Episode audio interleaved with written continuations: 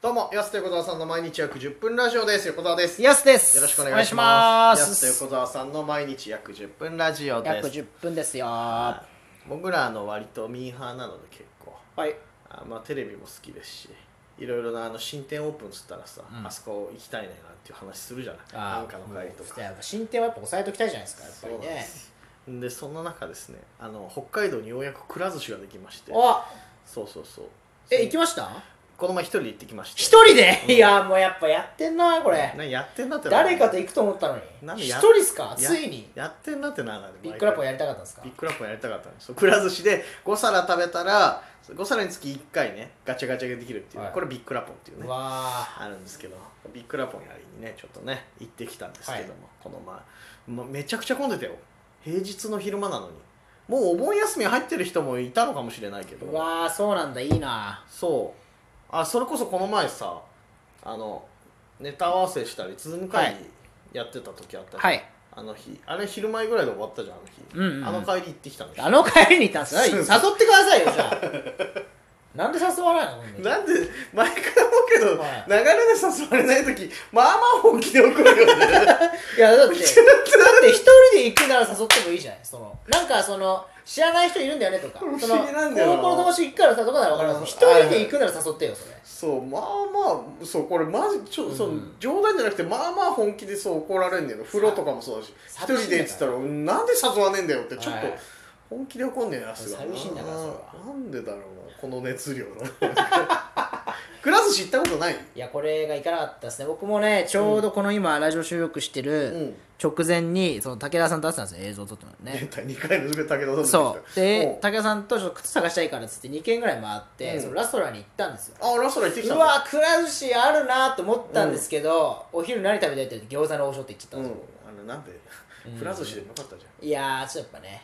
でもねそのラソラっていうね東札幌にあるところなんか入ってて北海道1号店がでもね多分ね予約なしだったら結構待たされるかもやっぱりないや混んでるかなとも思ったんですようんなんでねちょっと避けちゃいましたでなんか予約できるんだけどそのアプリから、はいでアプリで予約できるのって2人以上の予約じゃないとまあ大体ねそうそうだよね一そうそうそう人のために予約できないもんなで大体もう予約してる人は吸って入ってるけどそうじゃない人は結構ね最大で90分待ちとかいややばいな回転寿司に90分待つそうそうそうなってて俺一人で行ったから予約もできないから行って一応表示には90分待ちってなってたけど、まあ買い物してワンチャン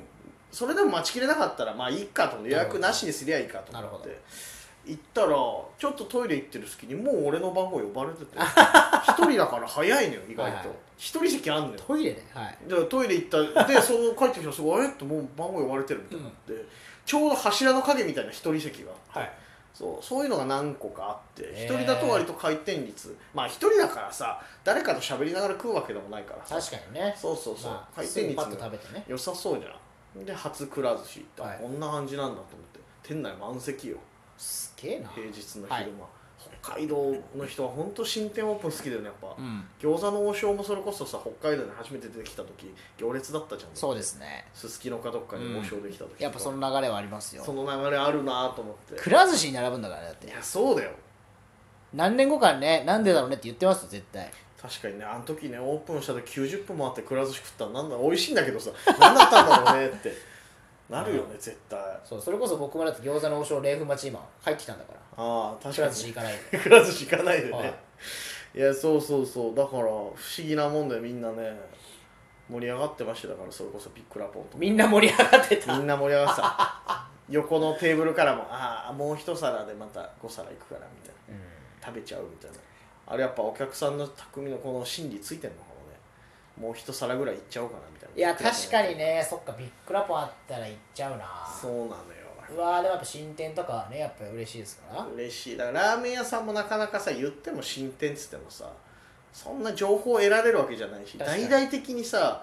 やらないじゃんラーメン屋さんの進展情報って、はいそれこそ足で稼がないとうんだからね行きたいけど進展なかなか行けないんで確かにラーメン屋さんもこの間でも美味しかったですねあそこ僕初めて行ったけど、あーあそこね、うん、えー、天次郎天次郎平岸にある、ね、平岸の天次郎次郎まあこれ横田さんは一回行ったことあったんですけど、うん僕はちょっと初めて行かせてもらいましたけど、あれもう二郎系かそうですね二郎系ならでもでもちょっまとだ食べやすいあっさりあっさりとは言わないけど、うんうんニンニクバチバチに入ってたなそうだよめちゃくちゃ美味しかったけどやっぱ絶対ニンニクだなっていう匂いはしました口のう中んその後だってさ FM 小樽行ってアバンチュール、はい後輩のアバンチュールのラジオ出してもらうってなったからさ車内結構匂っただろうね多分ニンニク絶対匂ってたと思スタジオでも言われたじゃないかニンニクくせえってうそうっすねでうんまたねあのまたちゃんが、はい川又ねアバンチュールうん、またちゃん香水つけてきたから、うんちょっと相殺されてねニンニクといい感じニンにニクと香水で、はい人のことくせえっつったら帰り山岡屋行きましょうっつってさそうっすね結局山岡屋でもラーメン食っちゃうっていう、わけわかんない一日になってたけどあの日やっぱ香水と食べ物の匂いって難しいですよねうーんいやーそうなのまあだから話なんだけどそのくら寿司行って、結局一人で7皿ぐらいかはな食べたんでこうピックアップ一回できると思ういなるほどねそうああ忘れないうちにとって帰りこう一皿ずつこうね吸い込ませて、はいじゃあ5皿入れたらあのータッチパネルの画面が急に変わって、うんそれでガラガラガラーなんつってでパッてこう結果出てきて見事当たりっていう結果が出ましてあのーこう今日実践持ってきたんですけどピックラポンで当たって えなんすかこれこれ当たって当たったらこれ出てくるのピックラポンカプセルカプセルが出てくるこんないらないですけどカプセルねのカプセル、ルいるだろ別にガチャガチャなんだから仲いいよほら、はい、でもカプセルでしょこれだから、うんそうそうカプセルの中に入ってんだろ大 体ガチャガチャのカプセルの中にね開けたんですか一回か一回開けたええー、ねずこだそう今ね「鬼滅の刃」のキャンペーンやってるらしくてあそうなんだそうそうそうそれでねなんか禰豆子のねこれなんだろうマグネットみたいなやつはいラバラバーーなんちゃらラバーキーチェーンあラバーキーチェーンがね今ラバーアクセサリーそうへえ俺1回しかビックラポンできなかったのにまさか当たると思ってなくて、でも1人だから誰も分かち合えないからさうわーとか言えなかった言えなかっ一た 人でふってなった一人で「うー」って言いながらいや気持ち悪いおじさんが「 へへへ」って言いながら。いえこれ当たるのも外れがあったりするんですかや、外れる、もちろんもちろん。あじゃ全あ部がすご全部当いたるわけじゃないらしい。じゃあすごいじゃないですかそう、見事。レアここでしか手に入らないのかなじゃないだって、そのくら寿司。えー、じゃあ結構あれじゃないですか、うんなかなかいい価値の結構レアかもしれないですけ喜どぶね、なそ鬼れね滅の刃ファンの方そうなんですよ。これがね、ビックラポンだったうわすごいということうで。わそっかちょっとそれそういう要素あんならやりたいな僕ウルトラマンコラボしてる時ちょっとやりたいあー、ありそうだよね、今後ね。そういうのやりたいそうそうそうそうそういうの好きだな確かに、はいウルトラマンコラボしそうだよね、そのしキそャうラクター的な。結構だから、子供とかも好きそうなキャラクターとは今後多分、やりそうなうわ感くじらが寿する司行きかたら。いそうなんです、すごい鬼滅の刃、これ。なるほどなるほいどくらもちょっとやっぱなんか嬉しいよね普通に飯食えただけでも嬉しいけどさ、あこんなのも当たったってなるとだからまたエプンラスタアルファでメ要素あるなそうそうそうでもほなんか札幌市内また何店舗か増えるらしいからく増えるらんです寿ね司なるほど楽しみにしていろんなとこ行きたいですそねうまあちなみにその僕そのはいくら寿司がオープンしたっていうラソラの,、うんその B タウンのはい2階で、まだ